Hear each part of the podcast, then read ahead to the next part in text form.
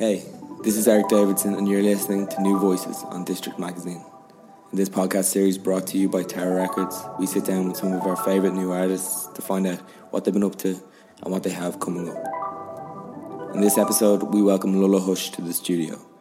He discusses his time at the Red Bull Music Academy in Berlin, his forthcoming solo work and his headline show with his band AMAC taking place in the Grand Social this March 2019. Hello. Hello. Thanks for joining me today. Thanks for having me. Yeah, appreciate it. So how was the Le Boom show last week? It was really good. It was sold out, which was lovely. They're really, really cool. Really cool for us to play with because they're kind of on a similar kind of electronic energy kind of buzz. So it's kind of matched quite nicely. And yeah, it was a good crowd. Really good sound, and there's nice. Also, really nice to get to play District 8 before. That's what I was just about to ask. Yeah. It must have been. Had you played there before? Yeah, we actually played there a couple of times this year. With AMAC. Yeah, we did. We supported Django Django, and we supported Tune Yards. But this was actually, to be honest, this was my favorite one of the shows that we did. Was the other night with Le Boom. But yeah, I mean the place is always hopping every time we're there. But yeah. I guess it's going to be gone now. I suppose that's more like a representation of what District 8 actually was as well, like a more electronic focused. Yeah, absolutely. Yeah, definitely more electronic, but also, I mean, I guess like kind of left field stuff as well, not necessarily just electronic stuff, but it was a nice, unique kind of venue. Amazing. So you're just back, I'm back, we'll pretend that this is done just after you do, but we were trying to arrange it for a while. Feels like I'm just back. Yeah. From the Red Bull Music Academy 20th anniversary in Berlin. Can you maybe explain for people who don't know what the RBMA is? I'm trying to hone this. Yeah. People always ask, and they actually said to us the first day we were there, they're like, when you come home, you've got to learn how to like perfect the answer to what you did while you're here, and they're like, you still aren't going to be able to say it. But I guess essentially it's like an artist in residency program. Okay. Where they pick. So this year they picked 30 people, they picked 60 people, and then that was split into two terms. So I was over there with like 30 other kind of producers, not necessarily just producers. There was also like singers, instrumentalists, just different musicians from different backgrounds, and then basically we were given this incredible space in the Funkhaus in East Berlin, which is like this incredible studio space. All this amazing gear given to us. And basically for 2 weeks, you're just like given kind of, here you go, create, collaborate. During the day, there was lectures from kind of, not necessarily the most like famous people, but like really well-respected kind of, people maybe in the underground scene, or like maybe people who'd be behind the scenes and stuff. So during the day we had talks from them, and then after that there's a lot of gigs going on around the city for the Red Bull Music Festival, or else then we went into the studios and kind of stayed there till like 4 in the morning. So yeah, it's like, because we went over with the sort of Irish contingent, and it was just crazy because I had no idea what to expect. But did you have any idea what to expect? Not really, and even I went and I talked to Gareth Averill, who did it before in 2016, I think, and he gave me, like, I was totally clueless, talked to him, and then he was like, okay, this is kind of what it's like, but even after talking to him, I still didn't really understand. Same way even when I explain it to people, they don't really understand, like, it's this really weird, like, self-contained kind of just experience, and that's, I think, probably the key word is, like, it's this experience. And definitely, like, it's definitely, like, shaped a lot of stuff that I've been doing since I came back. Okay, cool. I think there's obviously a reason why thousands of people apply for it as well. Yeah, and there's, like, there's a reason why they're doing it as well. Like, it definitely, it's so hard, it's really hard to put into words or, like, sum it up in, like, one single kind of concept, like, what the point of it is, I guess. But I mean, they've been doing it for 20 years, and I think they definitely have. I mean, there's like some incredible people have like Nina Kravitz and Four Tet, Object as well.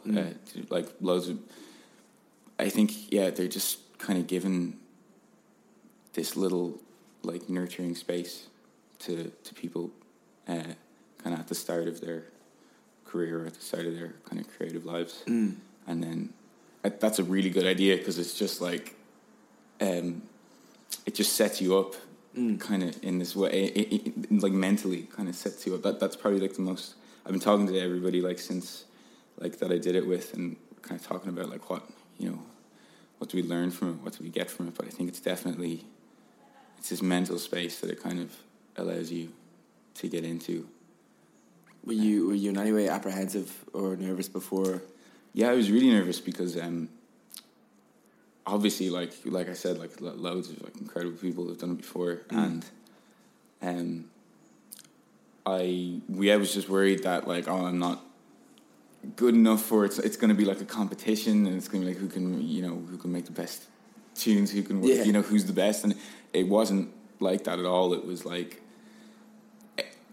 everybody, and they said it to us on the first day, they were like, everybody here is like, you're here for a reason, so you don't need to worry about any of that stuff.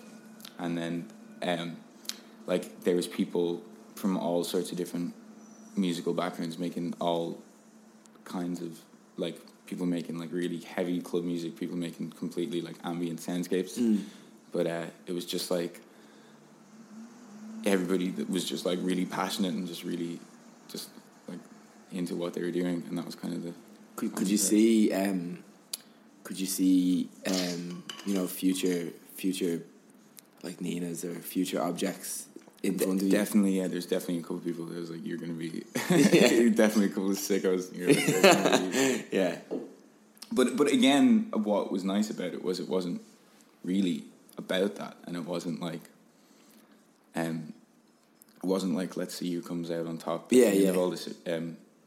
even though like going over that was what I like definitely had that apprehension. Was that the most pleasant surprise then, that it was like that there was this sort of level playing field? I think so, yeah. And that kind of came from as well. Definitely the most pleasant surprise was that people were just like amazing. Everybody was lovely, and we were all just like best friends. And so sad at the end of it that it was over, which is weird because you don't think like this, like people from. All like people from all over the world, people from Scandinavia, people from Africa, and like completely different backgrounds, but everybody just got along so well, and I guess maybe because you're like being treated so well and stuff. Like, it's hard not to be happy in that environment. But yeah, that was probably walking around new kicks and these shoes.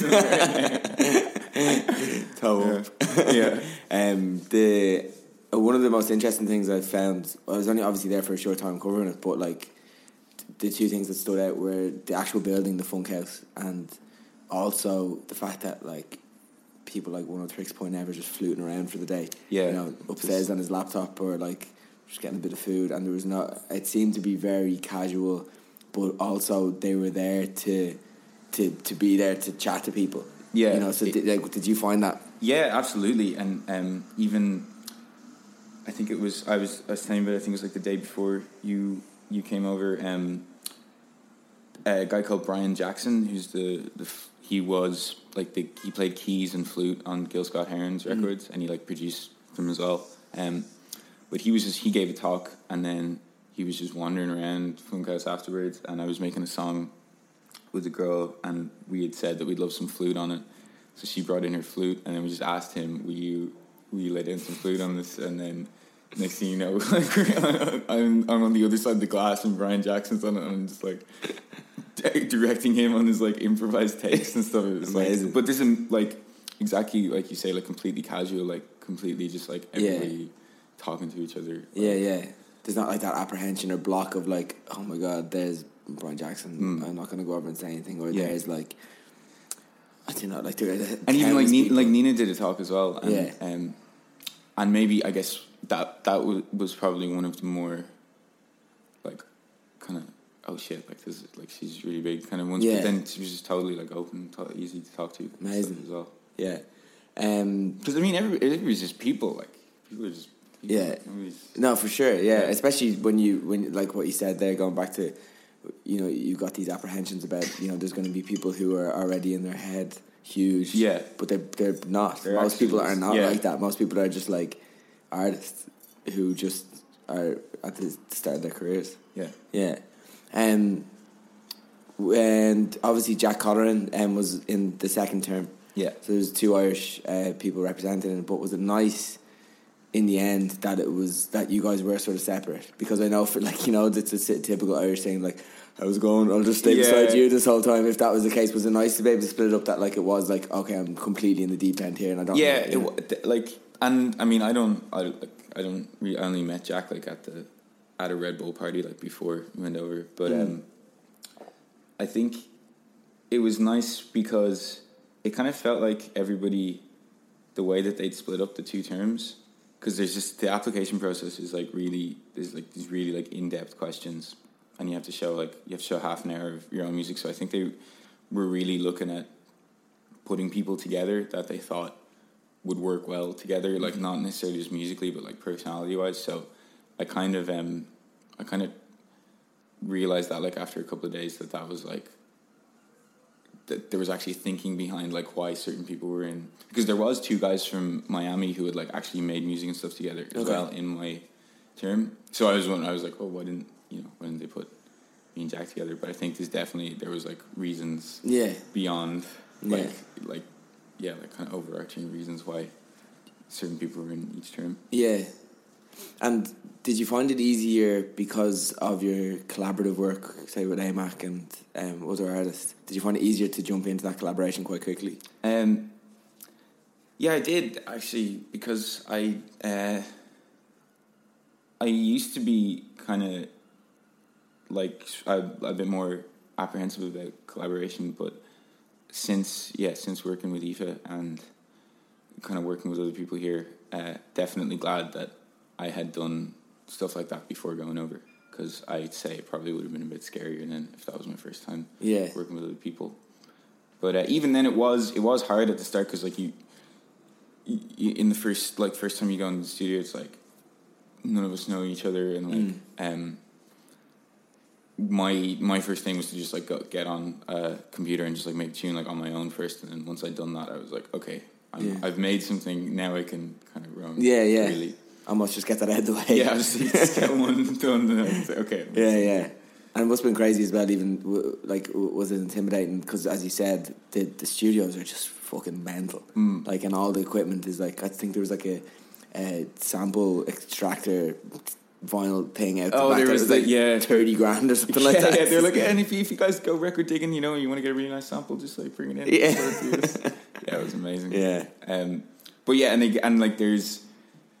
So there was like 8 studios, and obviously there's 30 people. So the idea is that you get on stuff with each other and that you collaborate. And like the thing is, they've done it 20 times already, and they just know that it's gonna work. Yeah. And with the not even just with some of the best like kind of things they did there were not even like in the studio making songs, like just in like a live room with a bunch of people just like jamming, which I haven't done like since I, you know, started playing in bands. Yeah. And then like just jamming with these people, like Dorian Concept and Angel Deradoorian and stuff. All these like crazy, yeah. And it's just like, it's like really freeing. And, amazing.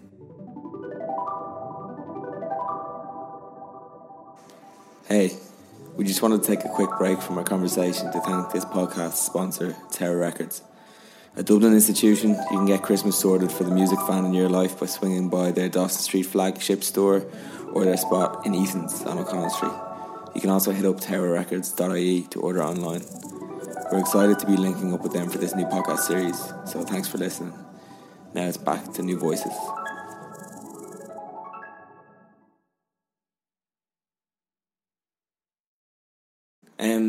So I suppose, speaking of AMAC, the gig in the Grand Social just got announced for March 8th. Yeah, the tickets are on sale today. Well, today being Friday. Yeah, but whenever this is out. March 8th or 9th, is it? I actually don't know. I have it written down as March 8th, but maybe I'm wrong, but you should definitely know. I definitely should know. It's either March 8th or March 9th. Yeah, you'll check it out online. Yeah, check it out online. I'll have this at the start or something. Yeah. But have you found it difficult juggling, because that's obviously a big part of your musical life now. Yeah. Have you found it difficult juggling that project and your solo work and say like going over to Berlin and... Yeah... I did a bit, but I'm kind of finding balance now. I kind of set... I know my week tends to get divided into... Right now, it's kind of a bit easier because we're not, like... It's kind of the end of the year and there's not as many gigs and stuff. Mm-hmm. But yeah, I'm trying to just kind of make sure that if something is taking up a lot of time, that I make the time then to explore whatever others, to make sure that I feel like, everything's getting kind of equal attention. But I think I'm gonna next year start kind of putting out some of my own stuff like a bit more, maybe a bit more seriously, because like things have been going really well with AMAC, and we've got some like we worked like really hard this year, and we've got some kind of announcements and stuff that are like. Kind of showing like the payoff of of how hard you've worked. So but that's definitely something that I'm conscious of is like trying to juggle everything and make sure, but that's definitely better than not having anything to do, so especially how like you said, like someone could have three projects that they're working on and struggling to find balance, but the one of the projects you've got already is amazingly successful in AMAC, and then like you were chosen for the Dorian made for your solo work as well, so that must be quite like affirming. Well, it was the ORBMA thing was really nice because I actually was having doubts about stuff that I make myself, just like completely on my own, because like obviously it's great, collaborating is great, and like it's a great feeling to make something with somebody and watch that thing like come to life, but I do have like I spend a lot of time on my own as well, and a lot of time making stuff on my own, and I was kind of feeling a bit sort of doubtful about that, and then Red Bull was a complete I really wasn't expecting to get it, and I know that's like the thing people say, but like, it really wasn't, so that was really like as you say, like affirming. And then another thing that I was talking to people since I got back, other people from the academy about, it kind of made you realise that you could do whatever you want. Like, if you want